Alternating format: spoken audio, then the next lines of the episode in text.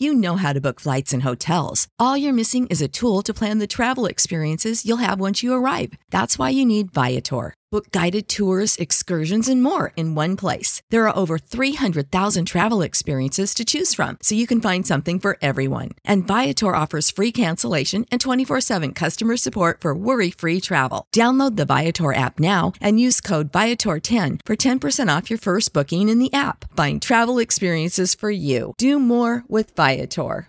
Save big on brunch for mom, all in the Kroger app. Get 16 ounce packs of flavorful Angus 90% lean ground sirloin for $4.99 each with a digital coupon. Then buy two get two free on 12 packs of delicious Coca Cola, Pepsi, or 7UP, all with your card. Shop these deals at your local Kroger, less than five miles away. Or tap the screen now to download the Kroger app to save big today. Kroger, fresh for everyone. Prices and product availability subject to change. Restrictions apply. See site for details.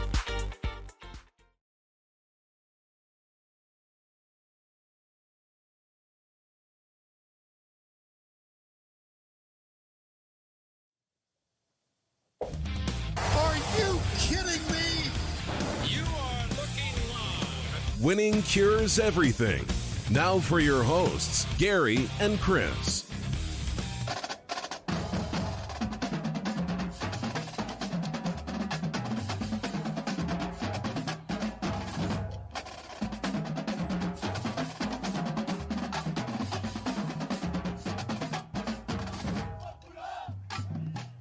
Welcome in, Winning Cures Everything. It is Monday, March the 29th. A good afternoon show. I'm Gary.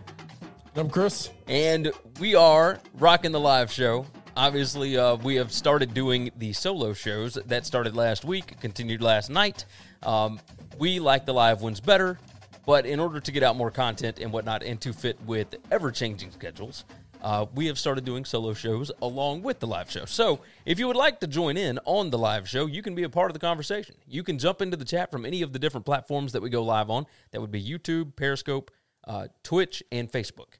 Any of those, you can jump into the chat, and from those platforms, it will populate right there on your screen in the bottom left hand corner. So go ahead and dive in if you want to be a part of the conversation. We have a lot to talk about today. We're not going to mince anything. We're just going to dive right into it. Michael jumps in already, said, What's up? What is up? Indeed. Uh, first things first, winningcureseverything.com is the website. We are rocking and rolling over there. The site looks better, I feel, than it has in a long time. Uh, took me a while to get that thing rocking and rolling, but it's it's nice. It's easy, easy for us to update. There will be plenty of updates going forward as well. So go ahead and check that out. Anything that you need to know about us, you can find over there. Where to follow, where to subscribe, all the different shows that we do, etc., including all of our stuff that we do for sportsbookreview.com. SBRpicks.com slash NCAAF is your one-stop shop for all your college football gambling content. There are FCS games going on. You can find a bunch of stuff over there. Birdie jumps in on Periscope. Good day, men. Hope you are well. We hope all of you are well as well.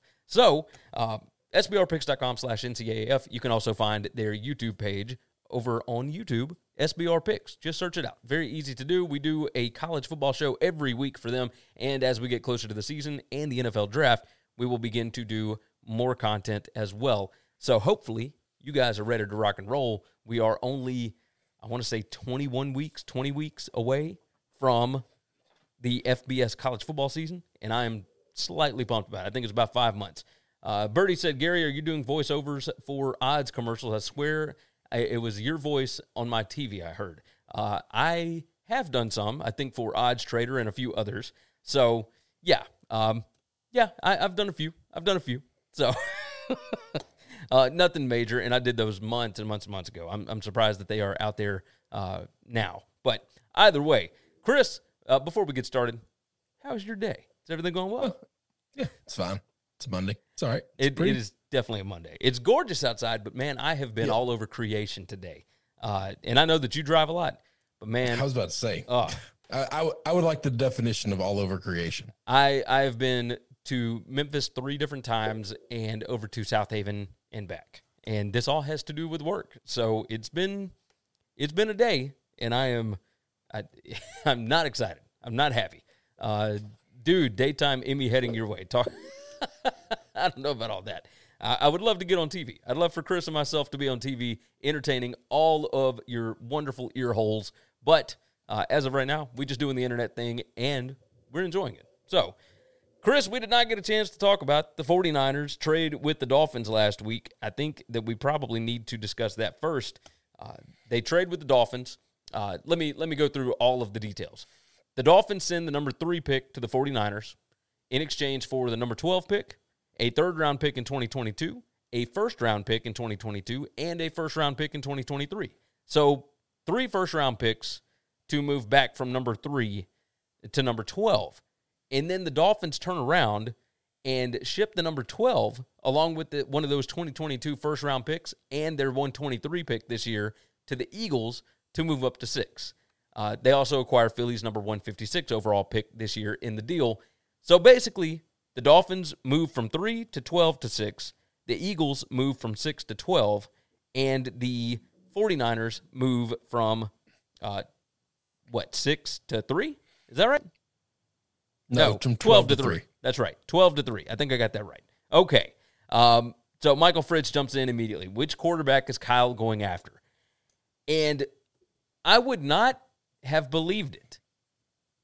But I think it Until really might it, it might be Mac Jones.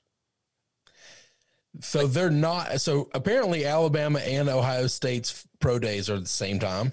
Yes. That's that's a little strange. And uh, all of the uh, 49ers brass is at Alabama's pro day. Yes. So here's my question: Why move to three? I think that they started going down the list and found whoever would trade with them to get there. But I Oh, also think obviously the uh, Eagles would have traded with them, and they could have only given up one first round pick instead of two. I think that they believe that Mac Jones was going to go higher than everybody thought. So this is this is a this is a Ryan Pace situation. This is a Chicago Bears situation where everybody in the ethos that watches college football and everybody that follows these teams all completely agree this is an overpay if it's Mac Jones, but the one organization paying for Mac Jones. Possibly. Yeah. Yeah. Possibly. Okay. Okay. Because this is exactly what the Bears did. Well, well, we heard rumors that other teams were going to move up to get Trubisky. And so if we didn't move up, we might not get him. And all those rumors were wrong and it was laughably bad. Now, this is a front office I love as opposed to Ryan Pace. And and uh, I like the Bears, but I don't respect that man and his ability to to build a football team at all. I do respect Kyle's. I do respect Lynch's. They have proven to be really good at what they do. If Mac Jones is your guy, it's still an overpay. Like, Yeah. like he could be the best quarterback in this draft in four years, but it's still a it's still an over you still overpaid. Yeah. You still you still gave away three first round picks. My to- Honda to Accord might outlast my mom's Lexus. Okay. It might be a better car overall.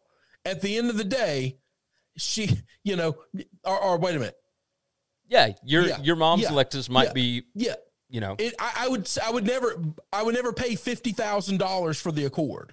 I just, I just. That would be grossly overpaying. Even though in five years from now, we can look back and say, "Oh yeah, my car had no problems, and hers had a bunch of problems." I, I, I won that deal. But no, you still paid more, more, more money than something was worth. Yeah, I, I agree. Uh, Michael asks, uh, "Are you both buying the Niners, saying they're not getting rid of Jimmy G?" Uh, yes, I still buy that because that wouldn't surprise. It wouldn't Yeah. surprise me. It I- wouldn't shock me that they wouldn't give deal Jimmy G because not everybody wants to just start. I think they're listen. We all have to be real careful about criticizing Jimmy. Okay, first things first. He's one overthrown wide receiver away from winning a Super Bowl. Agreed. Not not playing a Super Bowl, from winning the Super Bowl. All right. he's also been injured a bunch. But when he's played, he's been okay. Like, it, Yeah, he's been fine. His game has definitely uh changed due to injury. yes, But the so so I don't know that his value is very good, and probably having him to be the the opening day starter is is is worth more than getting the fourth round pick for him. Uh, You know? I agree very much so because I don't think that you're going to bring in, even if you draft this guy at third, it's not a Joe Burrow situation where there's nobody else on the roster, right? You've got Jimmy G, he's your starter going in, Yeah. and eventually this is uh this is what happened with the Dolphins, right? Like you know that Tua is going to be the guy, but Ryan Fitzpatrick now he surprised a bunch of people last year. Well, the guy, it's- th- th- what this looks like is not the Dolphin situation. What this what this looks like is the Daniel Jones situation. A because you have a team that's about to grossly overpay for somebody. True. Okay, and and B you have an aging quarterback now. Jimmy G's not Eli at the end of his career and can't play anymore. But with the injury aspect of his game, I mean, yeah, it's it's it's it's not a whole lot different. That in the middle of the season, we're assuming Mac Jones or whoever they end up taking. A, we, we're we're almost certain it's not going to be Justin Fields because they would have gone to his, his pro day. Okay. Yeah. So if they if they go to Trey Lance's pro day, uh, I think a lot of people might calm down a little. Okay. Yeah, But I agree. I just don't understand. A to say that nobody else would have traded with you is just not. That's just not true. No, no, no. I, I wasn't saying that nobody would have traded. I, I was saying that they think that he may be gone by Atlanta's pick But they, they, they just Like- think wrong. Then they just they just think wrong. There's there's not another team in the country that would have paid the price that they're about to pay if the if the answer's Mac Jones. Okay, okay. I don't know that I necessarily agree with that, but who knows, right? Uh, Michael you know said, another team that's clamoring that would have moved up to three that would have given up two first round picks for him. "Oh, I don't know about that." Okay, I, right, I'd still, that's I'd the- still think the that they answer. they may have overpaid, uh, but that doesn't mean I'm that. saying. That's what I just said. It- and then you said I don't know about that. Uh, no, I was, uh, I was saying that I don't know that there's another team that would not have drafted would him have in the top five. the price to jump up that high to take him. Nobody in the country would have moved to three to pay to, to, to pay that price to take Mac Jones. They just wouldn't have done it. Yeah. Uh, Okay. I can I can get with that. I can get with that. Three first rounders. first round pick, Like- you move to six. Two. Well, if you so didn't really, call the Eagles, shame on you. really, what they did, they gave up two first round picks, right? Because they Yes. they, they moved so from they could twelve have to given up. So they could have given up one first round pick. yeah, yeah. I, I That's think. that's a lot. That's that's you could have got it half off. but would he have been there at six? And that's the question. he would have been there at six. Jesus Christ, nobody's moving up into a top five draft pick to take Mac Jones. It's just not happening. I don't know. I don't know that I agree with that. That's the part that I don't agree with. Well, I hope they do because then the Bengals will get a king's ransom for their draft pick Yeah, yeah. Uh, because you- they'll probably get two, maybe three first round picks if everybody else is jumping really hard to try to get Lance or Fields. I, I think that was the big thing is I think the 49ers thought that the Falcons were going to take their guy at four, which is why they needed the to get to Falcons are taking a rookie because the Falcons just restructured Matt Ryan's deal for another four years. And it's not an easy deal to get out of in four years, which means you don't want to take a rookie and sit them on the bench for four years.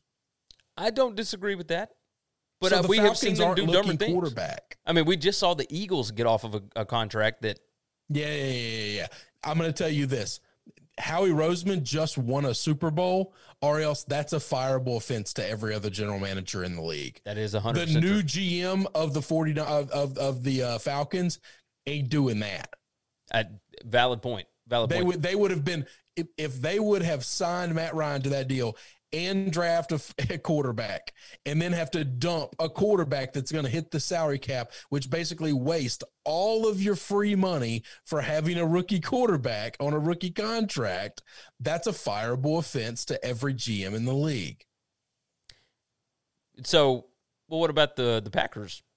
I mean, uh, granted, we're talking about a number 26 pick versus a No, that's four. yeah. We're, we're having a But- completely different conversation. They didn't take Aaron Rodgers because they thought Aaron Rodgers was going to be nearly as good as he is. They took Aaron Rodgers because holy shit, look at the value. This was a top three. This could have been the number one overall pick, and we get him at twenty six. We're just going to take him and stash him and see what happens. Valid point. Uh, Damien said, "What's up on YouTube?" Matt Miller, I think they keep him here and get rid of him next year. Talking about uh, Jimmy G, he said, "Yeah, but uh, let's see, Jared Goff with Cooks." I don't, I don't know exactly what he meant there. Uh, Michael said, "Chris, would you be against the Pats trading for Jimmy G?" No, not at all. I don't think so. I think he fits.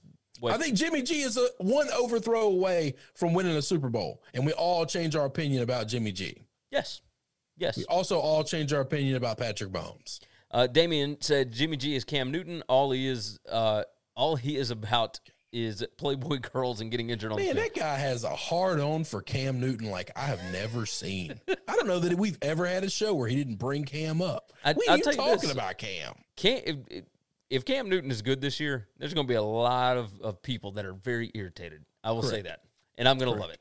Uh, Matt Miller, if you fall in love with a prospect, then jump up there and trade for him. They must have fallen in love and believed in him. Uh, Justin says, uh, Justin Miller on Facebook, I really hope the Pats don't get Jimmy. Ride the Cam train one more year. I'm really pissed that we didn't tank to get Lawrence. Why would you want to tank? Where's the fun in that? Nobody, nobody tanks in the NFL. You just and, don't and tank. Lawrence is not a guaranteed thing, Nope. man. Like none of these guys are. So Nope. tanking is is just uh, it's so ridiculous. Matt Miller, uh, Jared Goff was one untimely throwaway uh, of Cooks from winning a Super Bowl. Didn't they Mm. lose that Super Bowl by ten? Yeah, they lost by more than a field goal, by Yeah. more than a touchdown. Yeah, So you know, Sorry. uh, either way, either way, uh, keeping in the NFL. Let's move on to this one. The Deshaun Watson stuff is is getting nuts. Save big on brunch for mom, all in the Kroger app. Get 16 ounce packs of flavorful Angus 90% lean ground sirloin for $4.99 each with a digital coupon. Then buy two get two free on 12 packs of delicious Coca Cola, Pepsi, or 7UP, all with your card. Shop these deals at your local Kroger, less than five miles away. Or tap the screen now to download the Kroger app to save big today. Kroger, fresh for everyone.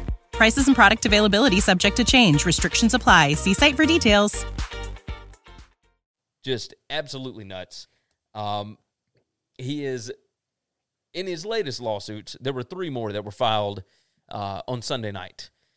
One that claims that the Houston Texans quarterback is deleting Instagram messages and contacting the women who formerly provided him massages in an attempt to settle those cases. Uh, all three lawsuits accuse Watson of sexually assaulting women during massage sessions by purposely touching them with his penis and state that his behavior is part of a disturbing pattern. Uh, it does not say how many we are at at this point. It's it's in the twenties of accusations. It's nearly twenty lawsuits that have already been brought. I and and according to Tony Buzbee, the Houston attorney that's actually filing these lawsuits, plaintiffs have not brought these cases for money or attention. Instead, plaintiffs seek a change in behavior with regard to Watson and a change of culture in the NFL.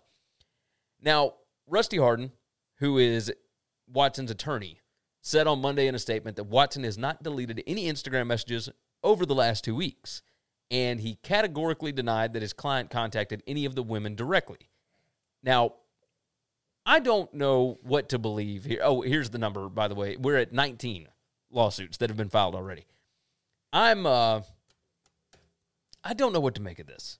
Like, this all just seems really, really bad. To, to come out and say specifically, he has not deleted any messages in the last two weeks.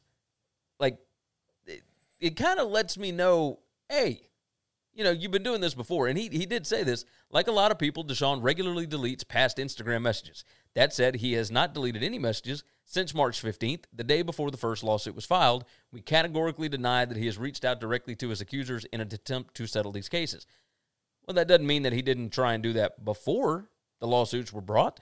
Like he mentioned specifically when the first lawsuit was brought up, and we talked about it, that he rejected a ridiculous six figure lawsuit or six figure settlement.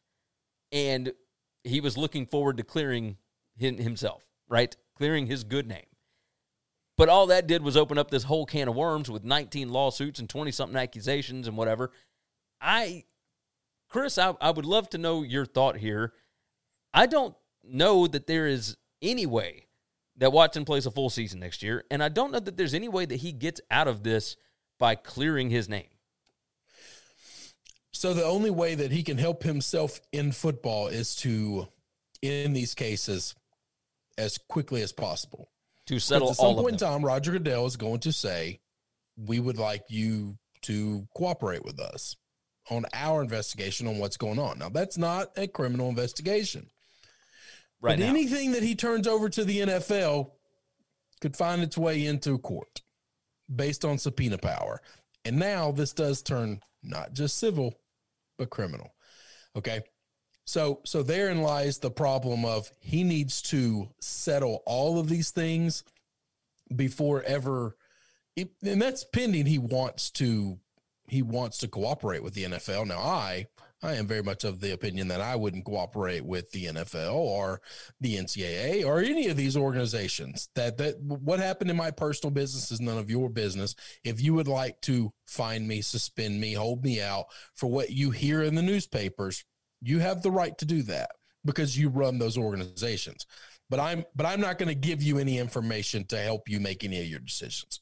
That's something that you have to do on your own. Your organization, you don't work we're we're not partners the way you think we're partners. Yeah. So I wouldn't help him at all. But if you're going to cooperate, which means your best chance at not missing games, then you're you're a hundred percent going to want to settle all these cases before you ever cooperate. I, I found it odd the whole idea of making all of them sign uh, non-disclosure agreements. Um, that obviously a little troubling to begin with, but Hang on, whoa, whoa, why? for Deshaun Watson, Yeah. like going into these sessions where he's gotten uh, Instagram models and whatnot. Like I- I would assume that all of these models would have known, or not models, masseuses, whatever. I, I feel like they all would have known what the what the score was going in. Like I'm not. This is I- I not don't victim that. blaming. I don't know that. I don't know that he was open about his intentions. I, I um, feel like he if in these things, but getting an NDR signed, if I'm a famous person, man, I'm not coming to eat your restaurant. If you're not like, if you're this level famous, basically every facility in in like a, a five mile radius of where I hang out are all going to have MD NDRs, or they're not getting my business. okay, okay, um, I get, I, can, I, can see that, that, doesn't bother me or concern me at all. It it just it would make me wary before I ever started anything if I'm having to sign an NDA going into a, The a- NDA, not NDR. Yeah. Yeah. Uh, the problem, the problem with with being wary though is that means you're just never you're going to turn. Think about who these women are. All right, and think about the business that they're in. Eighty percent of the people they're massaging are are are not Sean Watson. Okay, That's true. So when you get a when you get a client like that, he, realistically, he he might tip you what you made last month. Okay, true. and so if he says for security purposes and whatever, yada yada, I want you to sign this NDA before, you know, dealing with me, I, I would sign it in a second because because this is people that make 40, 50,000 a year. And, Yeah, and there's a chance true. he might tip her, you know, 10% of his, you know, their, their annual salary. Yeah, agreed. Agreed. Uh, jumping into the comments here, by the way. Uh, let's see. Nomad jumps in. I'm very happy when I get home from work and you guys are live, watching you from Cyprus. Uh, great work, guys. Thank you. We appreciate that. Appreciate Uh, that. Justin Miller talking about tanking. He said tanking is ridiculous. However, the 2020 pandemic year, when half the defense opts out and there's a prospect like Lawrence and Brady's gone, it's the one scenario, in my opinion, that's acceptable. No. Yeah, maybe. I mean, eh. That's that's Uh, that's fine. That's fine. All those things sound fine. You have to convince the one person that's won six Super Bowls that that's the right way to do it. Uh, Damien says, I guess drafting Trubisky over Watson wasn't bad after all. One out of two ain't bad. Uh, yeah, yeah, I'll I'll go with that. I'll go with that. Listen, I wouldn't even kill them for drafting Trubisky if that's the guy they wanted. The problem is, is they gave up extra first round picks to move up one spot. Yeah, yeah. One spot. They gave up extra first round picks to move up a spot because they heard rumblings that somebody else was going to sell that pick and they were going to move up and take Mitchell Trubisky. Yeah, I'm, I'm with you. Uh, Birdie, Ah, what idiots. Birdie jumps in on Periscope. He wants out of Houston. Suddenly, 19 lawsuits appear. Are there 19 cases if he did not request a trade? Um, Yes. And then he said, Do you not think the timing of all this is just too convenient? I don't believe that this has anything to do because there's there's nobody that this helps. Like this does was- not. I, I would like the people who believe that give me an example of how this helps keep him in Houston. It doesn't. And on top of that, it, it, even if you were just being petty, it doesn't help anybody at all. Houston loses trade value here. Like if They the- lose they lose. Yeah, they lose uh, him as an asset. Value is greatly diminished today. Now that this happened, Yeah, this- so that doesn't help anybody. This is not a conspiracy. This is not on anybody except for Deshaun Watson. Period. Now, now here's the question: Is that statement based on? Well, maybe they're not helping him, but they were helping cover this stuff up, and then they said, "Well, you want out of here, so we're just not going to cover up all your shenanigans, and therefore, you know, everybody's going to know who you are."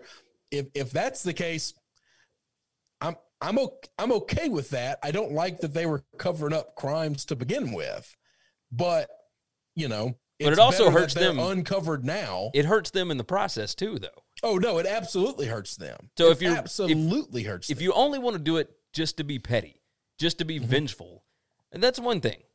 But it still doesn't make it Matt- logical Matt, sense. Matt Miller asked, doesn't it get Watson's money off the books? Nope. One hundred percent not, because that, that just like the Carson Wentz deal, when you sign a new deal like that and you trade that player away, there is massive dead money that hits those teams, which means they lose that money, they lose that money against the cap, and and and that's it. It doesn't matter. It costs you a lot of money for that guy to go play for somebody else. Yes, it's it is really strange. Uh, Justin Miller said NDAs are not needed at all if you aren't planning to do anything suspect.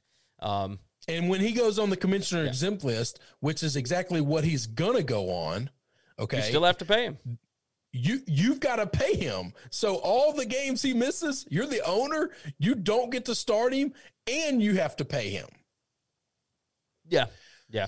So Uh, Birdie says, uh, you know, um, exact Chris. So so it seems like he he was thinking that maybe this is something that Houston was covering up all this time, and now that that if that's the argument, here's the problem. I don't have a problem with that because you shouldn't have been covering up to begin with. And while I don't like motives, I don't like those things, I stand by one basic rule of life, which is it's never the wrong time to do the right thing. And the right thing is to stop covering up crimes for people. That's I think that's the easiest solution. I think it so really is. while they might have, you know, have been they shouldn't have been doing it to begin with. What what are you supposed to do? I have all this dirt on you. You are the wrongdoer. You are the person that's a problem. You work for me and you're great value to me. And I'm constantly cleaning up all this mess for you because you're worth the problem. And now all of a sudden you want out and you disrespect me and you want nothing to do with me. I'm supposed to still keep cleaning up your messes? No, no, I'm, I'm no, uh-uh. We're, we're undoing this immediately, instantly. I can, I can get down with that. I, I see where you're coming from with it. Um, Damien, question: Do y'all think Watson wanted to get traded because of the problems with the Texans, or does he want the trade to get away from these lawsuits before it became public? Uh, I I don't know that he knew about these lawsuits. Yeah, so I don't think that had the anything to do with impression that maybe the, there was like negotiations going on for months and months and months before the lawsuits ever became public. I don't think that happened, man. I I think this kind of happened fast, real fast. I think that the it, so there was a a rift between the owner and Watson and his agent and whatever else, and Watson wanted a big say in who the next head coach was going to be. And from what I understand, from everything that I've read before all this stuff, the rift was because he wanted them to talk to him about who should get the job. Like, and I don't know how much is truth and how much isn't, but there are some players out there that feel like they should be not part owners, but maybe part GMs. Like they want to have a say in who gets to come and play with them if you're the leader of the team. I don't know that I personally buy into uh, that idea of running a franchise that way, but I, you know, to each their own. Like if he wanted to go somewhere where he was going to have a say in which offensive linemen were brought in or which skill players were brought in or whatever, but he just signed a contract with them just a few months before he asked for a trade. Like Yep. he would have been a free agent. He could have gone wherever he wanted to. He, He signed would have been a contract. free agent. They they would have franchise tagged him one year, and then they wouldn't. Have, they might have done it too. They might have paid the price twice, but that would have been it. Yeah, that's it. That's the whole thing. So drives me nuts when everybody kind of uh, when when they were considering him a victim. It drove me insane. You're I- not a hey, dude. I was I was on that mountain Oh, no. immediately. Why is it, this was before the girls? This is before all of it. Go back and listen to the tape. Why is this guy a victim of anything? He signed that terrible deal with this terrible team. Now he makes a lot of money out of it, but he that was back when Billy O was the coach. Billy O was the GM. It was after Billy O had traded away his best receiver for nothing. Like they knew ex- he knew exactly what they were getting. He knew that they had traded away all those first round picks to get Laremy Tunsil. He knew the offensive line was still really bad. They had no hopes of getting better. He knew all of it when he signed the deal. He was not a victim of this team is rebuilding and tanking around me, and I don't want to be a part of a rebuild. He knew exactly where he stood. Yep, you got it. Uh, Matt Miller said, "How about you are not a creep and just pay girls, or for God's sakes, look at what your girlfriend looks like and just be happy." Uh, Birdie said, "Nope." Requested a trade, confirmed he was done. Nineteen lawsuits a month later, he could be innocent. I doubt that. I, Well, I, th- I think there's. I think there's zero chance he's, in my opinion, this is 100% my opinion. I think there's zero chance he's innocent. I think there's zero chance that 19 women made this fabrication up. I think there's zero chance. Now, is there a chance that one of these 19 are lying? I, I would say there's almost a 100% chance that one of the 19 are lying. The fact that all 19 are lying, I just can't believe that. Yeah, I, I don't buy that either. Uh, Justin Miller, I think lawsuits were pending. Watson and Texans were fighting. Big, uh, big name now possibly on the market. Every other NFL team has investigators. Pretty sure that is what helped get this out and made the media explode. Ooh, no, I didn't even think of that. I didn't think of that this, either. This could have been a thing where the Texans might have been covered it up, but another team's investigators found it and and, And dove into it. Now that that absolutely could happen.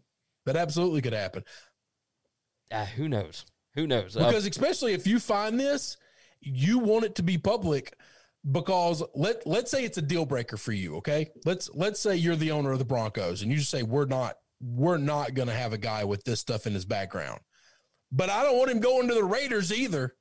So I need to make it public. So because if I just say we found something that we don't like and we're walking away and we're doing something else, you you got to find a way to make it public or else he's just going to go to your backyard. that's true.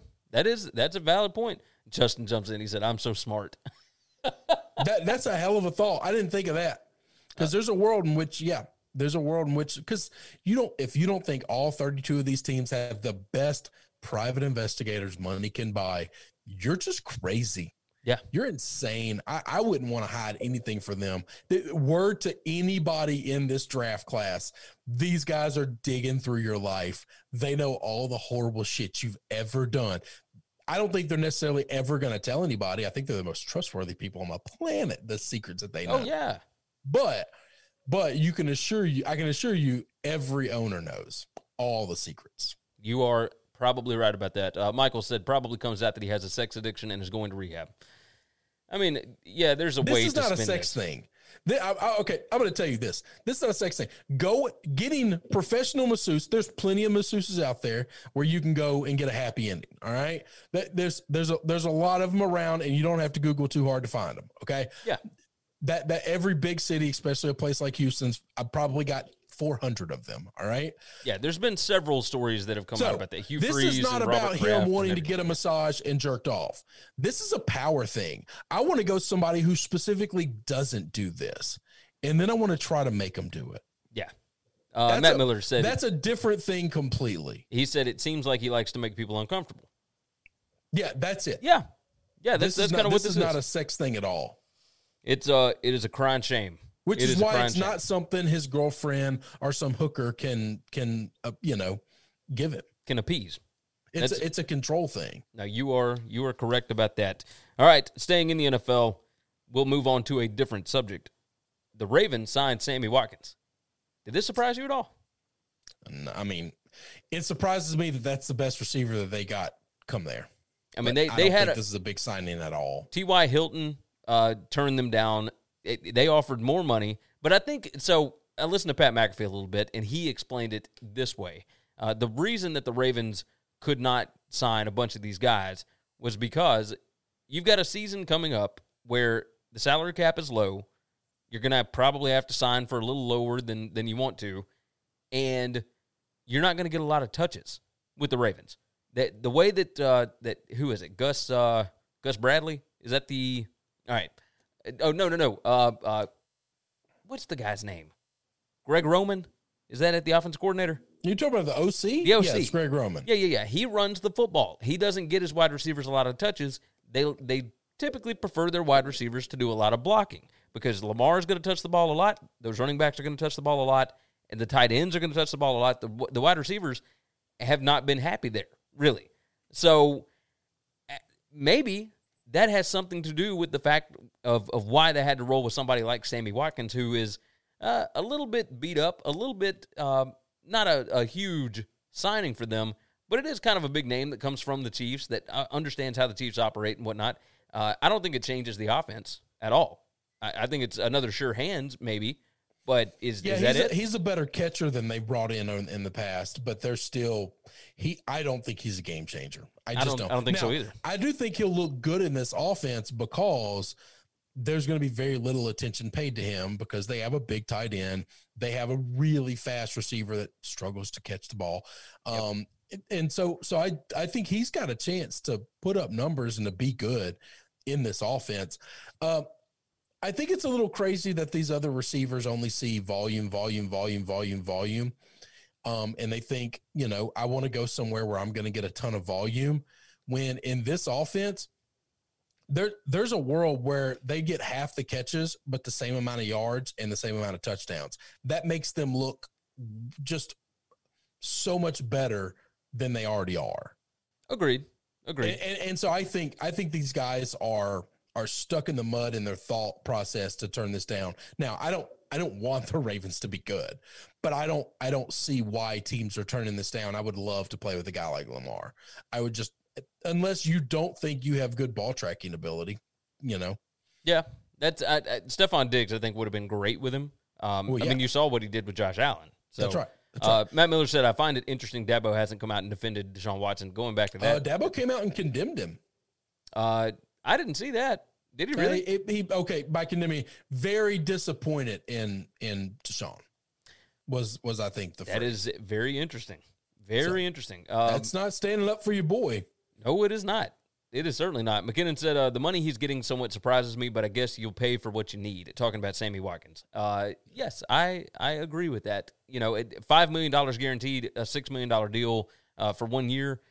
You know, this is going to be a contract year for a lot of players. Oh no, I disagree with that. With them, with, with McKinnon thinking that's too much money. It's five million dollars, man. Jesus Christ. yeah, no, that's that's wide nothing receiver wide right receiver. Now, was- outside of quarterback, uh, Pro Football Focus did a uh, did like an analysis over all the most valuable positions in the league. Wide receiver is now number two. Yeah, Like It's way you, up there. You would better. There was a day and a time where you needed a left tackle. There was a day and a time where you needed a pass rusher. Like having a great wide receiver or or a valuable wide receiver is more important than anything on the team not named quarterback right now. yeah. And if you're a quarterback, you need a wide receiver. Yeah, you Like, need a wide receiver. line. So I I I actually have have, have have have come around on that. I I think Sammy Watkins is fine. I don't think he's great. I don't think he's terrible. He's he's just that. He's okay. I don't know any other way to say it. I think he does I- open things up for Hollywood Brown. I do. I think that any of those other, like, I think Juju's argument and Ty's argument for not wanting to go there is flawed. I really do. I think those guys would put up hellacious, gross numbers. Yeah. I, I, I just do. Um, Birdie said the Ravens should trade Jackson. Paying him will be a huge mistake. You have to be able to pass. Uh, he Well, said they're, they're, going to be able to trade him. they're gonna have to gonna trade pay- him, and they're not going to do that. They're going to pay him. they are going to have to pay Jackson But way on, too this much is money. one of those situations where I've been screaming forever. Quarterbacks are about to start getting forty million a year, right? yeah, Like that's a new going rate. That's a new number that Dak just got. Like, is it wrong to pay him twenty nine million dollars? Is it wrong to offer him a thirty two million dollar contract? Is it like can we ever have a middle class, or does the next guy always just have to have one dollar more than the last guy? I think I think everybody has an ego, or not everybody. I think there's a lot of people that have an ego and they want their contract to say. But uh, the fun part about this In now, Major League Baseball, that makes sense because there is no cap. Okay. Yeah. But in football, when I say I have to make all this money, that's fine. Then you better be able to do all this shit by yourself. Yeah, but you because think we got a 56 these- man roster. We got to load up here. You think that these quarterbacks are not just total divas with the amount of attention that they get? I mean, I don't think that all of them are. I- No. I think- and, and I don't but- listen. I don't know if if if Lamar is or not. By the way, I think the but, ones but that, I don't think that they. get I don't think they are all divas. I think the ones that get the giant contracts are. I don't know that Lamar will will require that much money. I think he might be able to understand that. Hey, if if I take twenty, or I take twenty five, then we can build a damn good team around me, and we can keep winning, and I'll have a shot at a Super Bowl. If I Yes. take forty five, And- five, and, and didn't he have to be that low? I mean, if if the going rate for a star quarterback is forty, and he takes thirty two, that's that's a hell of a pay cut, man. yeah, no, it definitely Like, is. like over a four year deal, he just saved him thirty two million. Like he saved him a year's worth of contract. He basically got a year free. Buy three, get one free. That like I I don't know. I don't know why that's not a fair deal. Yeah, yeah, I, I'm with you. I'm with you.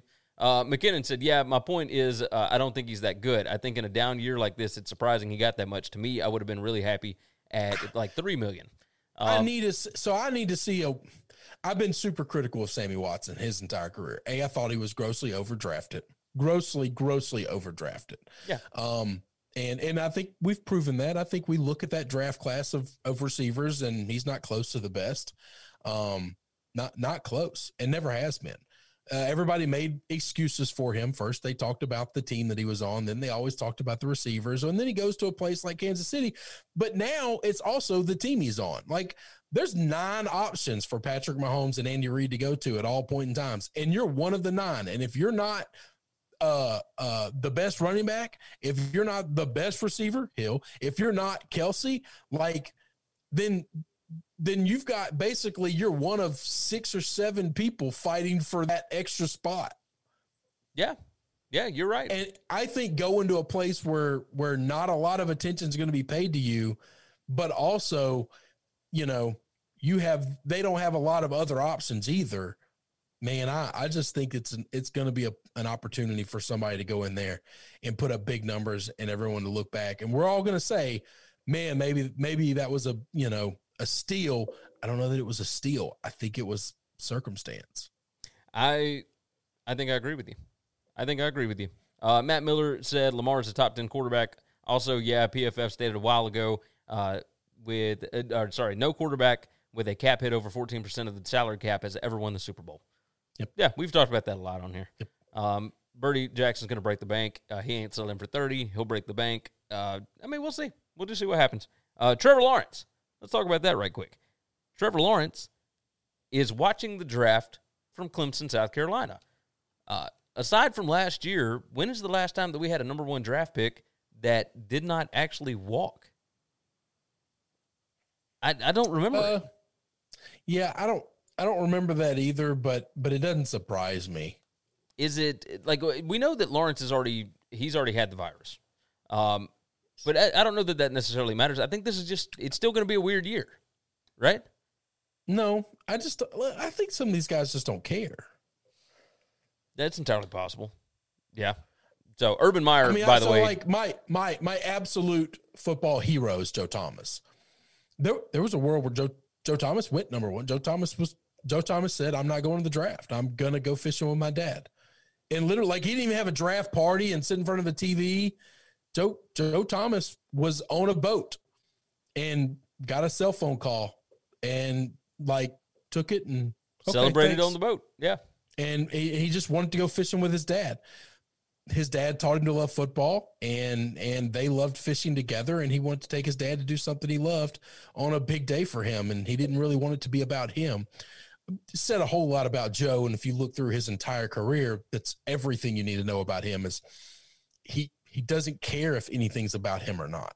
Yeah. Um, and uh, and, and whatever. So I I'm okay with this. It, I don't think that's you know Yeah, in, in the NFL green room, especially this year, I would imagine there's a very limited number of people that can be around you uh, in the in the NFL green room, like in or NFL draft green room. So if he's got a ton of people that he wants to be able to uh, celebrate that moment with, I don't blame him at all. Like a fiance, uh, his parents, you know, uncles, and whoever, his coach, Dabo, and whoever, like all these different people, like I'm sure it's going to be a house full of people that he wants to be able to celebrate with.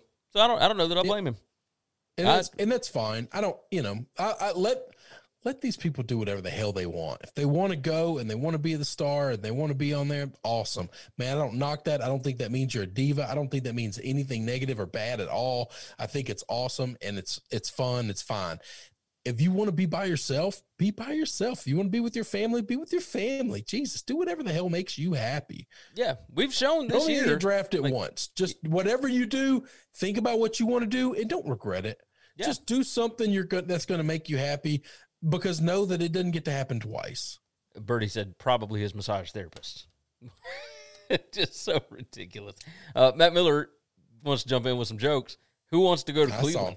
Uh, he said, just kidding. Cleveland's gotten much nicer. Someone who goes to college an hour south of there. So, uh, Cleveland, is Cleveland has I I know people who don't go to Cleveland or have never been to Cleveland just assume there's still the mistake by the lake. Cleveland is downtown Cleveland is really nice. It really is nice. uh, Nomad jumps in. He said, question. So even in now, uh, er, even in now football, O line is not as important as wide receivers.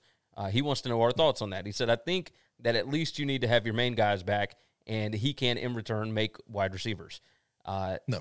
that's not. It, No. it used to be the case. That's not the So case they, anymore. they used to be the case. Here's and let me let me tell you, and I'll tell you the the, the solution for that um, is is uh, offensive scheming that, that just short passes and RPOs. You you don't have to have a great offensive line to run. If you can run a great off RPO with a good running back and good skill players around you, it's a great way to slow the defense down. They can't pressure the way they want, which means your linemen have a huge advantage.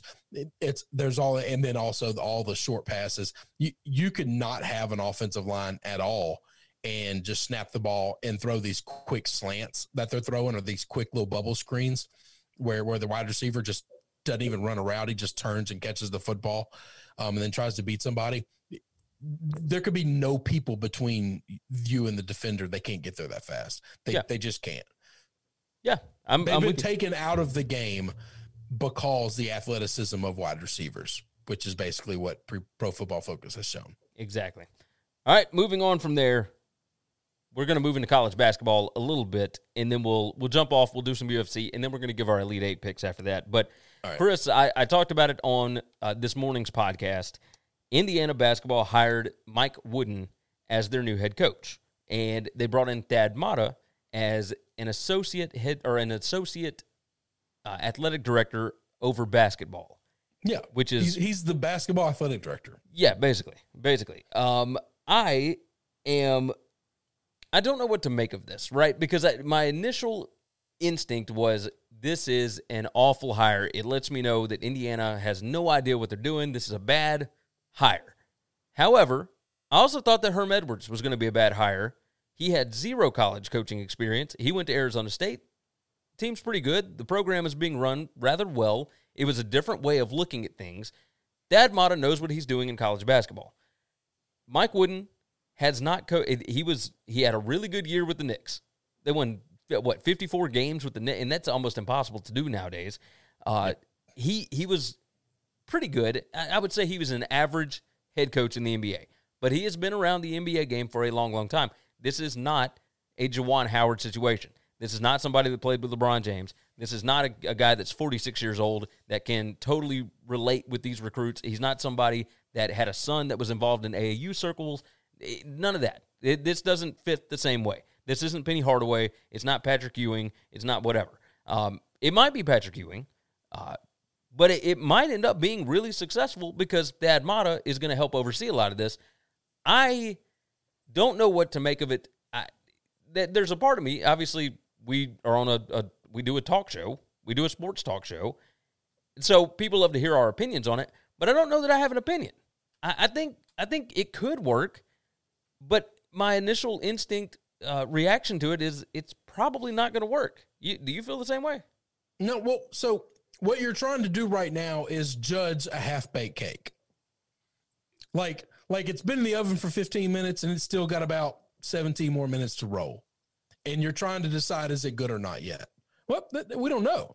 I mean, if he goes out and he hires two of the best, you know, recruiters and and, and assistant coaches in, in all of college basketball and, and really blows some hair back with those those hires, then then this is a hell of a hire.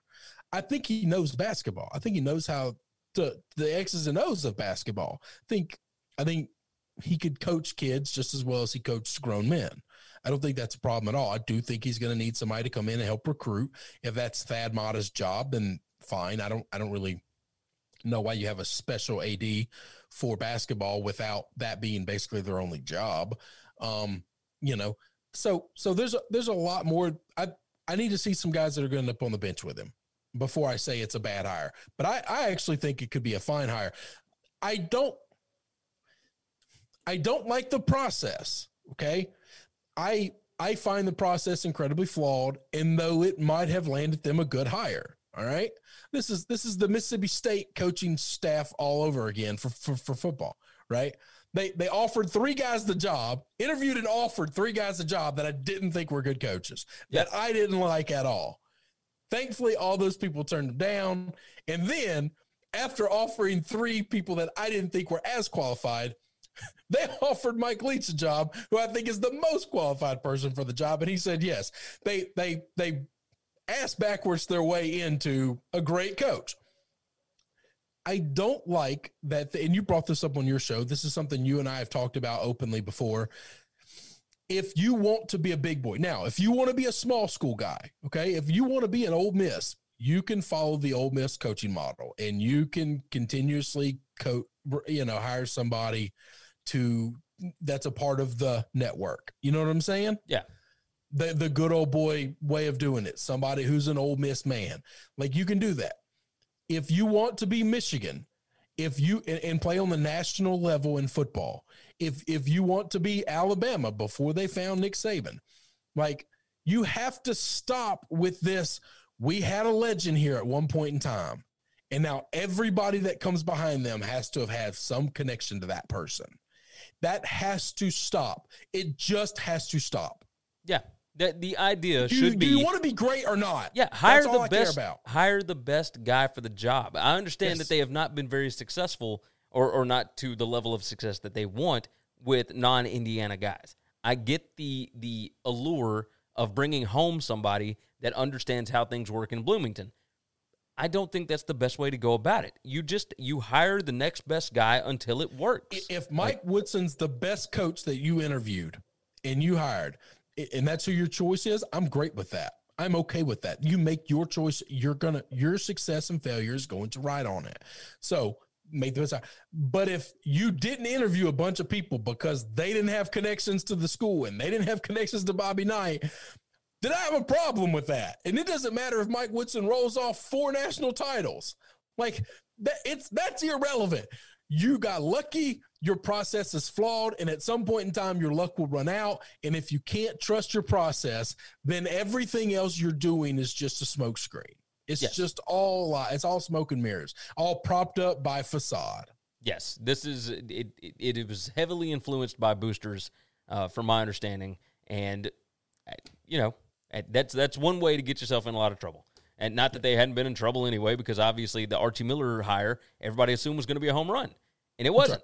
So Or what? Didn't work know, out. Is what it is with that. Uh, Matt Miller said, "Do you think Beard leaves Texas Tech for Texas?" Uh, I think it's interesting that he has been quiet. Uh, yes, I do think that he takes that Texas job. I now if he doesn't, you know, Has he interviewed for it? Has Texas called him? I, Texas is keeping everything insanely quiet. So Uh, so that's a very I'll tell you this. I think that's a good move by Texas. If they do that, that's a very un-Texas like thing because you know they're very big on we don't Bragging? They don't hire within their own conference. They don't hire like no, no, that guy's no no no no no. We are Texas. We don't take the leftovers from our other, you know, from from the little ones. Okay. Yeah. We we don't do that. They have been very big on that in football and in basketball. well, I think when when you look at what Beard has done and the fact that Beard is a Texas I alum, something he's not qualified. I think it's a great move. Oh, yeah. And maybe it'll be a sign of Texas growing up. Well, it possibly. I think the the way that they can get around that is, well, he was just going down there, you know, in the meantime until we had an opening, right? Maybe maybe that's it. Uh, Matt Miller said the new AD is great. Look at the women's uh, basketball coach. Uh, Chris Del Conte is. I mean, he's okay. Uh, the AD. Uh, I'd be real careful about calling Chris Del Conte great. That's yeah. I don't know that he's great. Uh, the women's basketball team it is looking really good. They upset Maryland in uh, in their tournament and are think, moving on I to think the the new head football coach is exactly the same as the old head football coach, but he just cost you a lot more. and and he makes the boosters happy. So that's I think that's about it. But uh, but yeah, the beard thing. I mean, he's an alum at Texas, and that's the way that they're going to sell this. Is oh, we brought him back home. You know, it, it it's not quite the same Him as being an alum, I guess, gives you gives you the the the the pass Yeah. for saying he's a Texas guy to begin with. But that's that's fine. Yep. now, it, it, the crazy the part where he may not do it is his kids are in school at Texas Tech, but they can transfer. Like, and if it or they can stay down there, Or It's- they it's just not- stay there. Yeah, it's. It, I mean, he'll make enough money to to buy his own private jet to fly him back and forth. Like it, it'll be fine. He's going to make an absolute killing by taking the Texas job, and I think he's going to do it. I think he's going to take it. So, uh, That's a moving good on. hire by Texas, by the way. Oh yeah, if if that hire comes to fruition, that is a fantastic hire. Uh, I don't know that I, I mean he's who I would have taken if I was Indiana. Like if you could get him, but either way, Well, yeah, I would have. I I wish. I wish we knew who these other schools had interviewed. Like, did they even call Baylor? Did they even, like, did they even did they even reach out to some of these other guys? I know they're still in the tournament, but their agents have to be talking to say, hey, and and does it just get shut down? possibly. Um, I need to know that you did your due diligence before you handed Mike Woodson the job. Yeah, I would like to know that as well. That's all I want. I just want to know that you interviewed five people, you had a list, you went through your process, and Mike Woodson's the best person that came out of it. That's all I need to know. The only- and I'm okay with that hire. the only ones that it not, has publicly. Then I then you've got a flawed process. the only coaches that it publicly has come out that they reached out to were Chris Holtmann at Ohio State and Brad Stevens with the Celtics. That was Yeah. it. I Those are knew, the only that- I knew about that. I knew about that. So if it if it went to that and then those names got out there and then they realized, hey, this isn't this isn't all that uh, private anymore, and then just decided, you know, what, we're going to give Woodson the job and we're going to make it look like he was our first choice. Like, Yeah. you know, then I, I'd still think it's a flawed flawed way of looking at it. Um, moving on from there, let's talk UFC for just a minute. I am curious your opinion on this, and that would be Dustin Poirier and Conor McGregor three looks like it is set up for July 10th, UFC 264. Is this a fight that you want to watch again?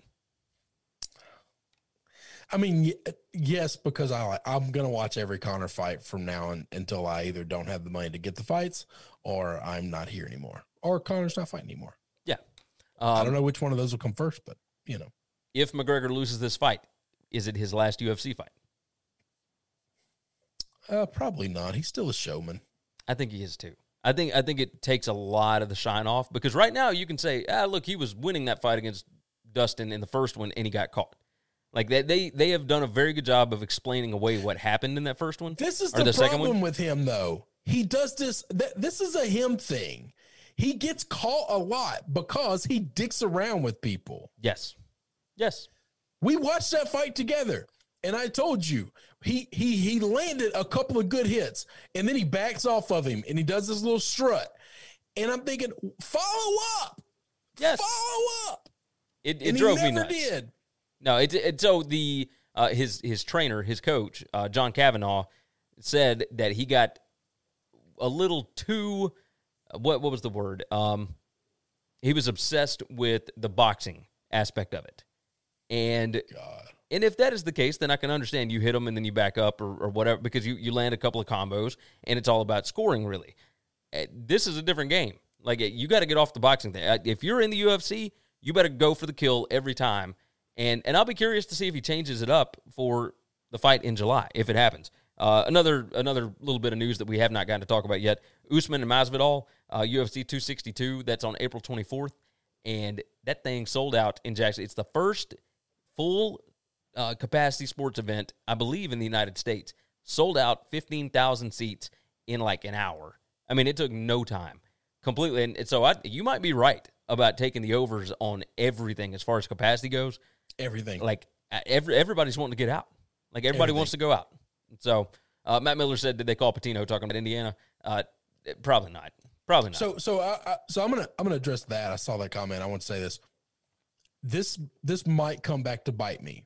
Okay, this is a person who is a habitual liar. Like doesn't know how to tell the truth.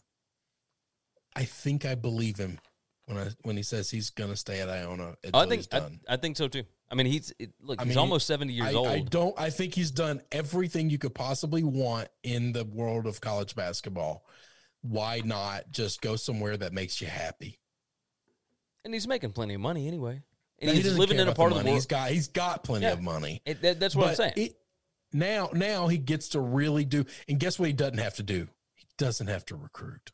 Yeah, he doesn't have to deal with the limelight. He doesn't have to do any of that Doesn't have to. He And- doesn't. He doesn't have nine radio shows a day. He doesn't have. He doesn't have TV calls. He doesn't have to go kiss eighteen year old and seventeen year old, sixteen. Hell, in college basketball, you start kissing that ass at fourteen.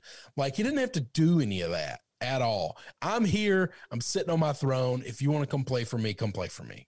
He uh, and he's getting to live up in New Rochelle, New York. Like yeah, that's where. He, right yeah, out. No, it's, he, he, he's home. Yeah, he's he's at home up there. So I th- I think it's perfect. I think it's absolutely I, I perfect. know, I know that that might come back to bite me in the ass in two years when he, you know, takes a big boy job somewhere. But I, I just feel like I think he's telling the truth. I think he is too. I think he is too. Uh, the Usman Masvidal thing uh, that was uh, that was massive. Uh, UFC. Did you watch UFC 260 the other night, or at least see the knockout from uh, Ngannou? Well, I watched the, yeah, I saw it on Twitter. Boy, that was a whooping. Ooh, Lord, that was a whooping. Uh, and now it looks like they're they're trying to get Bones Jones put together. Uh, man, if I'm Bones Jones, like I don't care how much weight you have put on, man. You have been fighting at 205, and Ngannou is a 265 pound monster. Like I would not want to fight him if I was Bones Jones. There is no way. I don't, I don't know what Ngannou does at this point because he's he's knocked out everybody now. Like if, if they want to bring Stipe in again for round three, uh, because Stipe beat him the first time, but uh, I mean, we could looked have a rubber match. Stipe looked like a shell of himself, though, man. Like I just I don't I don't know what to make of it. I don't I don't know what they do next. I have no idea, but I'm I'm excited about it. I mean, Ngannou was awesome. Um, let's see. Matt Miller said won't matter. Jones will be roided up. I think that's what everybody thinks about Bones Jones now. But I will say this: he behind, maybe not even behind Masvidal, uh, but right behind McGregor, he is the second biggest draw in UFC. Like people tune in to watch Bones Jones, man. Like he's he's they an entertaining figure fighter. a way out. That, that this is the marketing problem, though, right? Very much so. Like to get a draw is all about branding. Yeah, Like, Sean O'Malley's doing a fantastic job of it. Then then that's this is this is on this is on Dana and the UFC. You you you've got to you've got to figure that thing out. Yeah, I agree. I agree Just with you. market more guys, market better guys. Yeah, yeah. I think uh, I think you're right. I think that is the smart way of going about it. Uh, UFC, uh, you know, we're we're getting into the summer. We should have some pretty big fights uh, going on, and I'm I'm pumped about it. So having having did it sell out? wait, uh, sell sold out within like an hour. Yeah. I mean, it just kind of kind of ridiculous. Um, I'm telling you. that is the way it goes. It's all it's all it's all take the overs on every attendance thing. Whatever you're allowed, everyone will hit their allowable numbers. Everyone. Um, let's talk about. Here we go. Um, let's talk about the Elite Eight. Let's go on and give our picks for the Elite Eight, and we'll start off with the first game this afternoon, and that would be Oregon State and Houston. Houston is a seven and a half point favorite. Uh, the tweet, by the way, uh, in the last six years, Elite Eight underdogs are 16 and 7 against the spread with 13 outright wins. There have been 31 Elite Eight dogs of at least seven points. They are 18 and 13 against the spread with five outright wins. Uh, the last one was Oregon over Kansas in 2017. Uh, Well, they're all over seven now. yeah, uh, I mean this is this is big. None of them are double digits, um, but they are all over seven. So pretty big numbers. Pretty big numbers. Um, let's see. Birdie said Jones is all over Twitter today asking to be released. This would be a bad business decision for Jones. Um, I'm going to guess that the UFC is not giving him the money that he wants, and I, I don't know that I blame him. But uh, I mean, they're probably going to tie it to pay per view numbers, and he probably just wants guarantees.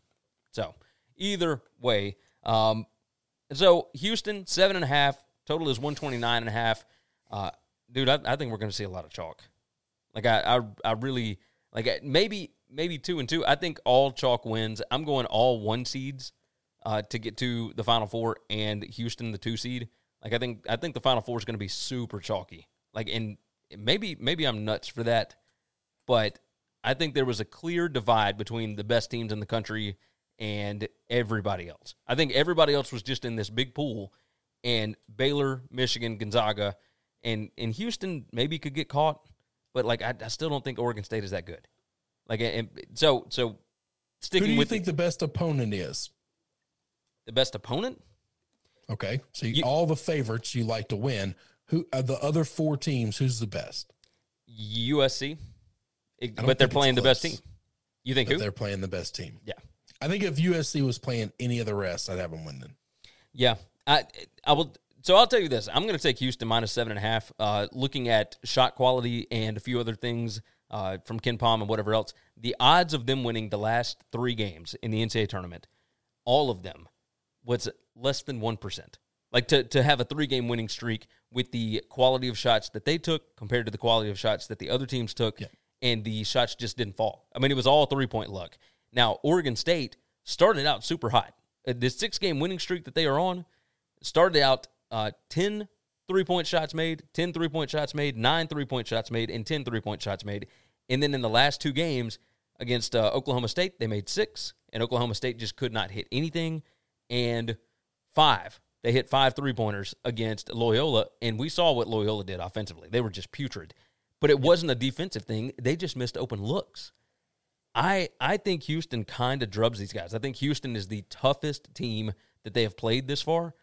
Um, I'm going I'm going Houston to cover the seven and a half this afternoon. You, you Yeah, I like. I mean, same way. I don't. I, I, Oregon State's been a nice story. They've been a fantastic story. I think it ends tonight. I think so as well. Uh, you touched on that total. No. Hey, Yeah. I do have a, a completely different question, but about Oregon State. Okay.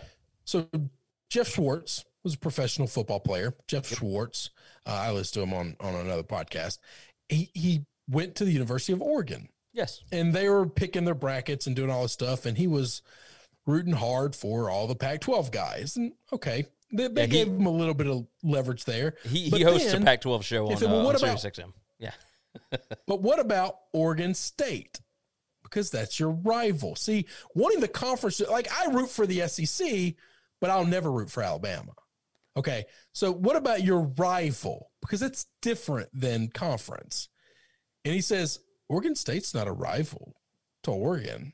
They're not, we're not rivals. This is, this is, uh, you can be a White Sox fan and a Cubs fan. This is, we have two teams in one state and and you know most people there love them both is he full of shit this is college sports No, no, he's he's not. I will say this: uh, Oregon State fans hate Oregon. Oregon has beaten Oregon State so many times that they don't look at them as a rival. Like that's all that is. Like it's. I, I know that it's crazy to think about it, but Oregon has always had more money. They are the state school. Like it's. It's not like Oregon has two state schools. It is Oregon State is. They have always been the smaller school. Uh, Matt Miller said that sounds like a loser. Uh, no, it's it's it's not a loser. It's somebody that is so used to beating Oregon State that so he doesn't oregon even. state beat oregon this year it didn't yes it didn't move the needle Um, I mean, they did beat them in the uh, in the conference championship uh, or conference tournament, but no, it didn't really move the needle for Oregon fans. It was just all right. Well, when does the NCAA tournament start? what about what about in football when they beat them this year in football I I still don't think it really like that got under their ass at all I mean, it, it may have gotten under their ass that they lost i the just game. i just think that's insane i think that's insane there's a their rivalry game was the civil war yeah, like we we like to think of it like, Like that. I'm I sure. was always taught that that was a heated rivalry, like a hated rivalry. That's just a small area that didn't really care about college football as much, so it's not as big as the Iron Bowl or the Egg Bowl. Like, okay, the Iron Bowl's big because you got two massive teams. Michigan, Ohio State's big because you got two massive teams.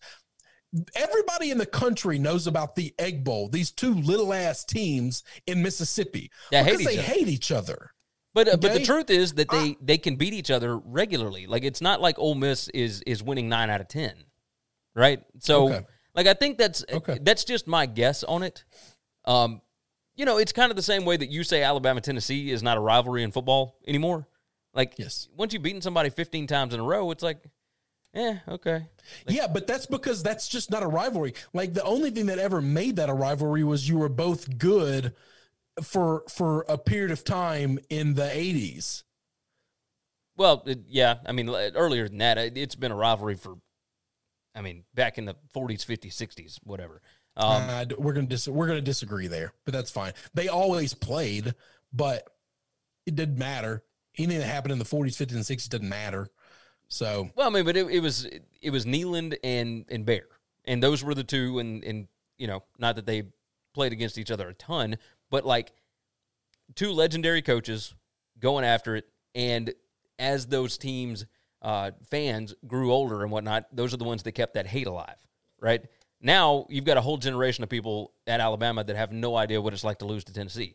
You, for a while in the '90s, you had a whole generation of fans that grew up Tennessee fans that had no idea what it was like to lose to Alabama. So, you know, it is is what it is. Uh, Matt Miller said Cuomo with the Mets and Yanks hat mixed together. What about Michigan and Ohio State rivalry? It's always been one sided one way. Uh, it has been for I mean the last decade and a half. So, but Ohio State fans still hate Michigan, but I think that's the old heads talking. Like, and then if they teach the hate, then okay. But I, I think some parts of the country, I will say this, like I think the Pac-12 just doesn't care as much. Like, and I hope that they don't take offense to that. But they, they just college football is I what found it is. that very disappointing. Uh, yeah, I, I- I found it. I found it very disappointing.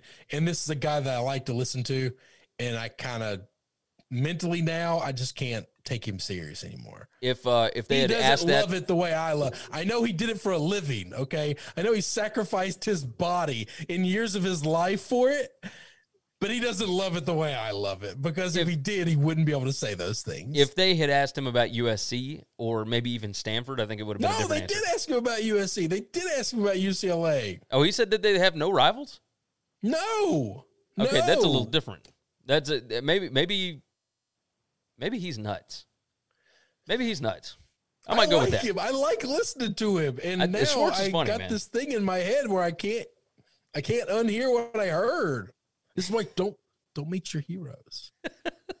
I liked him, and now it's not that I don't like him anymore, but I I'm confused and I don't understand it. I could okay. I'm, I'm with you. I'm with you. That Anyway, that part I didn't catch like that Hu- part. All that to say, Houston, Houston, Houston minus seven and a half. Yeah, rolling with that one. Uh, Baylor or Arkansas against Baylor. Uh, late game tonight. Baylor a seven and a half point favorite. Um, Matt Miller. That is the West Coast hippie losers that love everyone.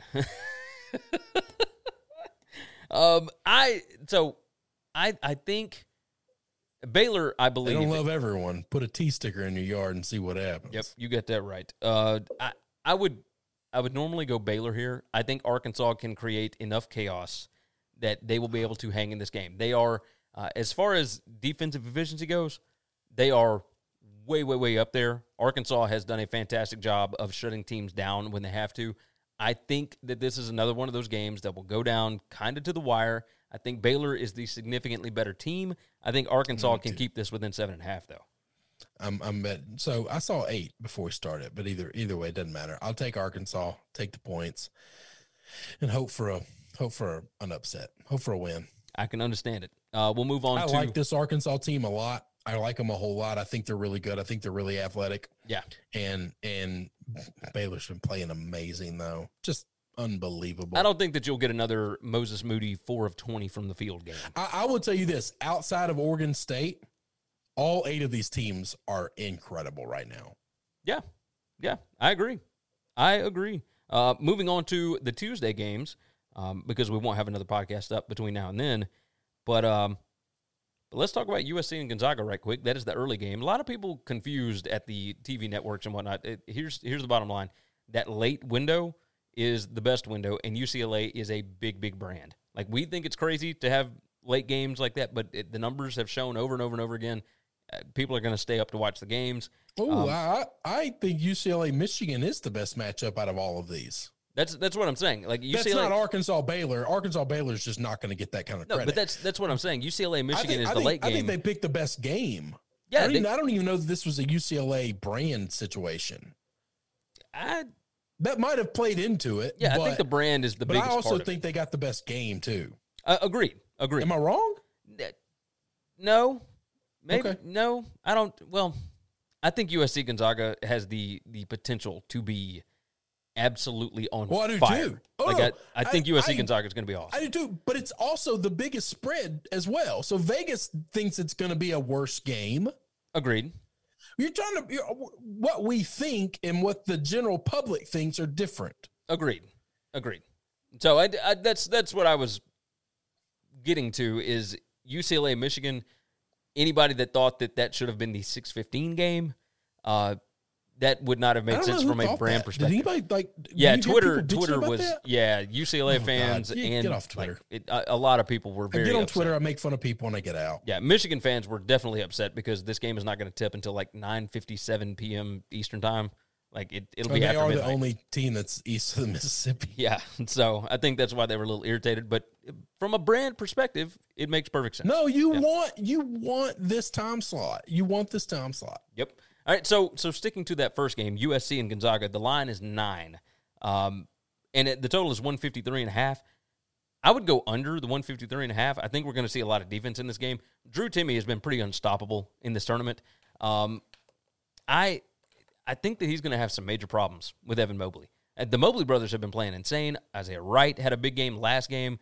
Um, you know, uh, Tahj Eaddy, like he's on his third team now. Like, I, I think that this is going to be a tighter game than nine. Now, I will say this Gonzaga has won 28 of their 29 games or 29 out of, out of 30 or whatever it is. Uh, they have won a all of these games except for one by double digits. Now, do you know who the one team is that kept them in single digits? Mm, No. That would be West Virginia. Bob Huggins earlier this year. So kept it to single digits with them, but other than that, they have whipped everybody else by double digits. Um, but I don't think they're going to do double digits in this one. I think this will be one of the closest games left uh, outside of Baylor and Houston. Uh, USC is up to number six in KenPom. They are the fourth rated team out of these eight, and and I think it's going to be a tight game, man. I think USC is really talented. They have got dudes that can match up with Gonzaga, and that was the biggest issue for Creighton. Creighton didn't have those dudes. USC got them dudes, man. Like I, I don't know that they're going to win the game. I don't think that they will. I think Gonzaga wins, but I think USC keeps it close. Well, I got USC. I got the points. I'll have a little sprinkled on the money line on this one as well. All these dogs, I'm going to have something on the money line. I So believe I don't it. think it'll happen, but but I'm I want I want to make sure I'm holding a ticket if they do because I think I'm going to get really good odds. I hadn't looked at the money line yet um, for it, but listen, this this defense is legit. Okay, Yes. they are legit, and there's nothing Gonzaga can do defensively to take away the Mosley brothers. There's just not. They don't have the size inside to take that away. Yeah, like Gonzaga's big. Now, it doesn't mean Gonzaga can't win the game. But I'm just telling you, this should not be a double digit game. This should be a closer game. USC plays great defense. I think they're going to bring the scoring down, and there's nothing Gonzaga can do to to stop USC from scoring. I I think I might agree with that. I think I might agree with it. All right, and finally, let's uh let's go ahead and talk about UCLA and Michigan. That is the last game. Michigan a 7-point favorite, 136 and a half is the total. Uh again, not touching the total. Uh I don't I don't like it. I don't like where the number sits. You know, I was hoping maybe if it was in the 140s, I would take that thing down. Um but I think even at 136, I might look at like maybe I'll look at the under. I'm probably I'm still probably not going to touch it. Uh, but the way that Mick Cronin likes to play, man, they, they like to walk the ball up the floor. They are tough, dude, and they, as far as recruiting rankings go, they're right there with Michigan, man. They have got some dudes. Um, you know, Cronin has always been a really good coach. He just hadn't he hadn't been able to get out of that first weekend in forever. I mean, it's been a decade since he got to uh, to the Sweet 16. He's never been in the Elite Eight, but neither has Juwan Howard. So coaching wise, I mean, we're kind of looking at, at at new blood here, and I'm I think UCLA can hang in this game. I think I'm looking at a game that would be you know in the 50s or 60s, and so wait a minute. Before this thing started, you said you're taking all chalk. You're going to do exactly like I do. You're going to take three dogs. I'm going to take dogs, but I think all the chalk is going to win. Like I think the chalk is going All to win. Like I- Literally, before we started, you were like all chalk, all chalk, all chalk, and now Yeah. you're taking three dogs. all all chalk as far as actually getting to the next round. I don't think these dogs are going to win. Uh. I don't think they'll win because uh, this game, UCLA Michigan, I think will be uh, about the same kind of score as Alabama and UCLA was before the overtime period. Like that was tied at 65. Um, I I think it's going to be somewhere around there. Like I could see Michigan winning this thing, you know, 66, 61, somewhere around there. And and I think that Michigan is going to move on, but I do think that UCLA plays a style that will uh, that will keep this within two possessions. What do you think? Uh, I think this game is going to be close. I think UCLA has a chance to win the game. Okay, okay, I can get down with that. So Sebastian Cornwell wants to know if we have any NBA picks. Is anybody No. watching the NBA right now? It's, No, call me when the Celtics start winning again. Well, I guess they won two in a row, but They hadn't been very good lately. I will say that. they haven't been very good. The Grizzlies are fun, but they're not very good. Yeah, yeah. I think that's about it. Utah is uh, maybe the best team And my and my. And my Mavs team is Kind of, kind of, eh, right? All right, you ready to get out of here? yeah. Let's do that. All right, you guys have been absolutely fantastic. Go to winningcureseverything.com.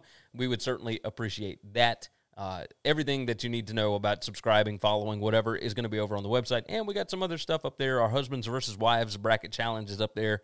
Uh, you can you can see the updates on what we are looking like right now. Uh, not not great. I will have an update in the morning after tonight's games, and uh, and then another one on Wednesday after those games as well. Uh, my my wife is is currently uh, tied with me. So Chris, you and Amy uh, didn't do well this year, but that's okay because you were still on my team and we're doing all right. So it looks like the husbands will probably win, but but my wife is is likely going to run away with this thing. But we'll see. We'll see how this Ask thing me goes. how much I care. Yeah, I know. I know. Uh, Sebastian said I have Oregon State plus eight and Baylor money line. Uh, that Baylor money line is, does not pay out well. Does not pay out well. So either way, go to winningcureseverything.com. Go to sbrpicks.com slash NCAAF. Make sure you are subscribed over on YouTube, SBR Picks. Search that thing out and make sure that you subscribe to us. Like the video, all that good stuff. We are going to get out of here. So with that said, take care of yourself, take care of each other, and hopefully all of your tickets cash. Thanks for checking out Winning Cures Everything. If you want to keep up with us, hit subscribe on YouTube or your favorite podcast app. Visit the website at winningcureseverything.com, or you can like us on Facebook or follow us at Winning Cures, at Gary WCE, or at Chris B. Giannini on Twitter. Share out the show, leave a nice review, and make sure to comment and tweet at us. Without the ones like you, who work tirelessly to keep things running, everything would suddenly stop. Hospitals, factories, schools, and power plants, they all depend on you. No matter the weather, emergency, or time of day, you're the ones who get it done. At Grainger, we're here for you with professional grade industrial supplies. Count on real time product availability and fast delivery. Call clickgrainger.com or just stop by. Grainger for the ones who get it done.